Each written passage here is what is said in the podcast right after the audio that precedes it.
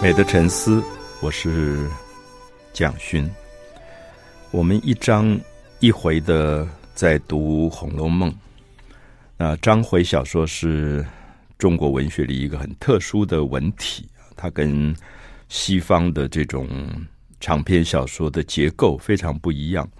那我们好几次曾经重复的强调过，章回其实每一章每一回它也有独立出来的一种特质。意思是说，《红楼梦》虽然是一个大的小说，不管我们以80回来算《红楼梦》或者120回来算《红楼梦》，那基本上它都是一个长篇的大的格局，人物非常的多。可是如果我们把每一章每一回独立出来，你就会发现大概在一章一回当中，常常会有一些人物成为主题。像第9回我们刚刚谈过，他是贾宝玉去上课，那他当时有了一个最要好的朋友就是秦钟，那么所以他们一起到学堂上课，就闹出了很多很多的有点像绯闻事件一样。那这些10几岁的男孩子就有一点玩爱情游戏或者玩性游戏。那这个时候我们就会看到，当时引发这个事件的一个男孩子叫金荣，黄金的金，光荣的荣。那我们知道他不是贾府的正规的子孙啊，因为他姓金，因为他的姑妈跟他一样同姓金的一个女性就嫁给贾家的一个男性叫贾璜，所以他就有机会可以借着他姑妈的这样的一个关系，等于有点像裙带的关系，然后进到这个私塾啊。我们讲说当时贾府荣国府他们自己办了一个私塾，等于我们今天的有点像家族的贵族学校，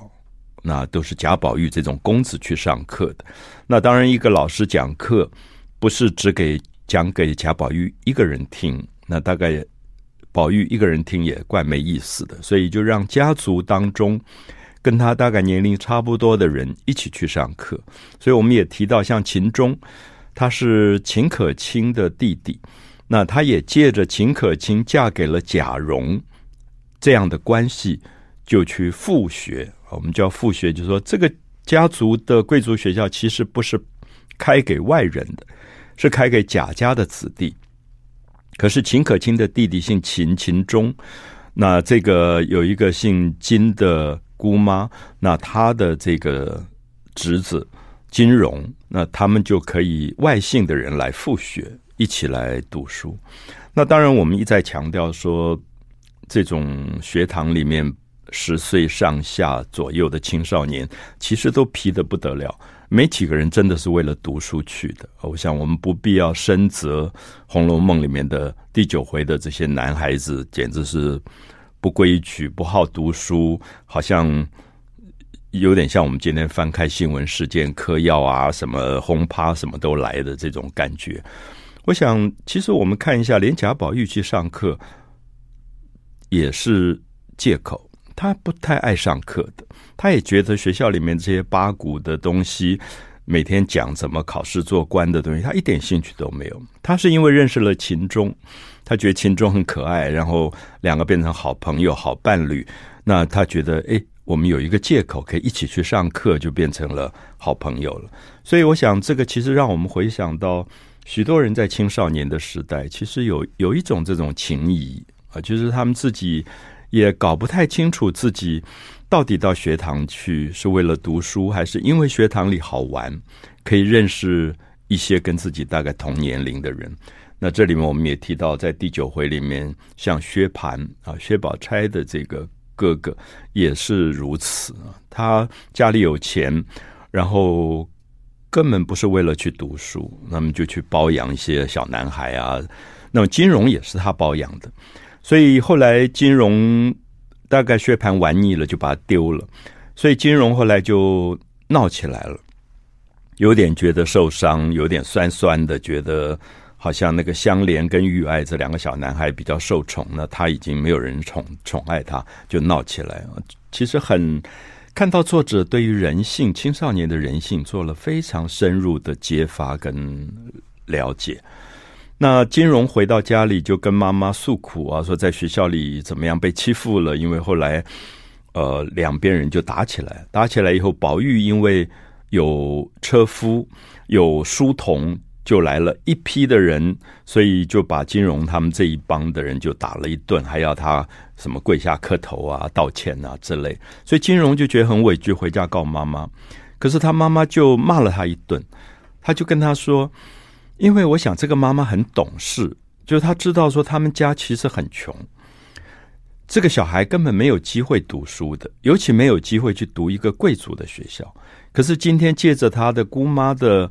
一点裙带关系去读了书，他说你不好好读书，你又去得罪宝玉，那宝玉是何等人物，那到时候弄得你到时候连书也读不了了，那我哪里能够出得了你这个学费？而且不只是学费的问题，是你到学校去复学，这个贵族学校可能连餐点什么零用钱都给了，所以他妈妈说你一个月省多少的钱，你现在闹出来的话我怎么得了？好，所以这里面都在交代《红楼梦》这样的一个大家族当中，其实有各种不同的阶级，像宝玉这种贵公子，也有像金荣这种其实蛮委屈的，好像很卑微的存活在这个贾府里面的一个青少年。那作者都做了非常精彩的对比。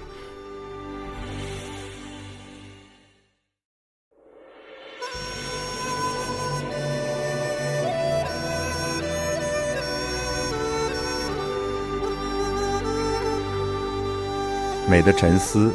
我是蒋勋。所以第九回当学堂里闹了事情以后，金荣回家诉苦，被他妈妈也抢白了一顿，跟他讲说你不知好歹。他妈妈特别提醒他一句，就说你这个人啊，也不好好读书，平常都爱穿一些鲜明的衣服。我想有时候我们现在听到一个妈妈跟她的青少年的男孩说你喜欢穿鲜明的衣服，其实就是喜欢爱美，因为青少年刚刚发育以后很爱引起人家注意，就爱穿漂亮的衣服。我翻译成现在的语言就说金荣有点爱穿名牌，可是家里也没有钱，所以他其实买不起什么名牌的衣服，那靠着跟薛蟠在一起，薛蟠宠他，薛蟠可能会替他买一些名牌衣服，那现在薛蟠把他丢开了，所以他也有一点失落的感觉。这些地方都是作者写的极好啊，讲到青少年世界的一种势力的这种关系。那后来这个金荣的姑妈就是贾璜的太太来了，那听说他的这个侄子受了欺负，他也很气呼呼。那这个气呼呼我们也可以理解，就是说因为在贾家上上下下几百口人，有的是当红的像王熙凤啊什么，那有的人就是有点我们叫边缘人吧，就是其实在那个家族里没有人注意他们的重要性，所以这个姓金的这个姑妈当然心里也有她的失落感，就觉得说同样在读书，为什么金荣就要受到欺负，她就觉得要去找一个人理论，那这个人就是秦钟啊。那秦钟我们说他是秦可卿的弟弟，他就想要去贾珍家，因为贾珍的太太姓尤啊，尤物的尤，就是我们在书里常常都叫尤氏，因为古代的女人不太讲出名字，她就想去找尤氏，也去想找尤氏的儿媳妇，就是贾蓉的太太秦可卿，然后告诉这件事情，那表示说她对秦钟的不满。可是《红楼梦》的精彩是你会发现作者好像是要写这条线，写一个姓金的这个寡妇，她的不平，她的去诉苦，她就去找了尤氏，满脸气嘟嘟的，好像想要找秦可卿论理，结果一到了贾珍家里，尤氏招待她，也不知道她为什么来，也不知道为什么脸上好像有怒气，那就跟他先讲说我的儿媳妇秦可卿最近生病了。我想这个才是重点，就其实《红楼梦》里面重要的人物是秦可卿，而不是金荣的这个姑妈。所以金荣的姑妈就有一点像只是一个穿针引线的人，引出一个接下来在12回、13回里非常重要的一个事件，就是秦可卿的生病。我们知道秦可卿是《红楼梦》里面12金钗、12个贵族的女子当中非常重要的一个人物，可是她后来生了病，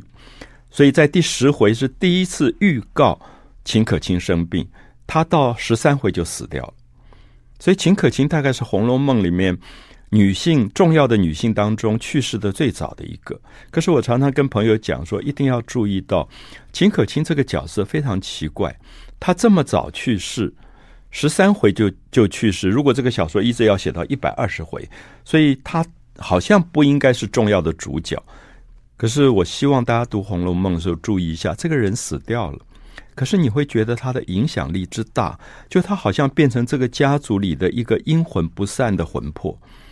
你以后读《红楼梦》，你会觉得每一次什么元宵夜宴啊、除夕晚上祭祖啊，好像在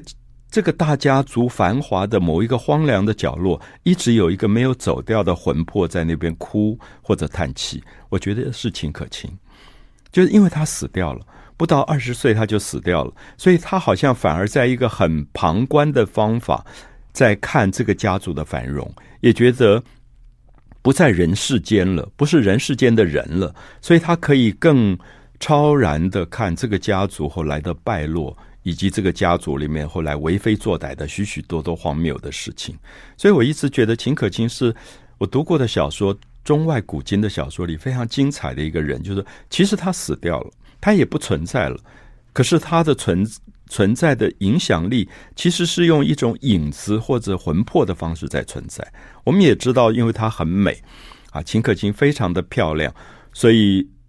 贾宝玉最早的性幻想的暗恋的对象其实就是秦可卿。我们也一再强调过，在现实当中他们是长辈跟晚辈的关系，所以贾宝玉不可能爱上秦可卿，可在梦的世界里面，他第一个性幻想的对象恰恰好就是秦可卿。这里也说明秦可卿的漂亮好像变成会逾越很多的辈分伦理，大家都会爱上她。那我们也曾经谈到秦可卿的死亡是学者讨论最多的，因为很多人找到了《红楼梦》的比较早的一些草稿的手抄本，发现秦可卿其实不是病死，是被她的公公就是贾珍逼奸死掉的。就这种豪门常常会有一些家丑，可是因为做官，这种很怕被八卦杂志报道的这种事情发生了以后，常常反而会逼死自己的儿媳妇。所以她在小说里是判词当中是悬梁自尽，不是病死。可是后来作者可能会觉得毕竟是自己家族的事，好像这样张扬出去，这样的家丑也不妥当，所以就把它改成了病死。所以因此秦可卿这个角色是我觉得在读《红楼梦》，尤其在前10回里面一定要非常注意的一个人物。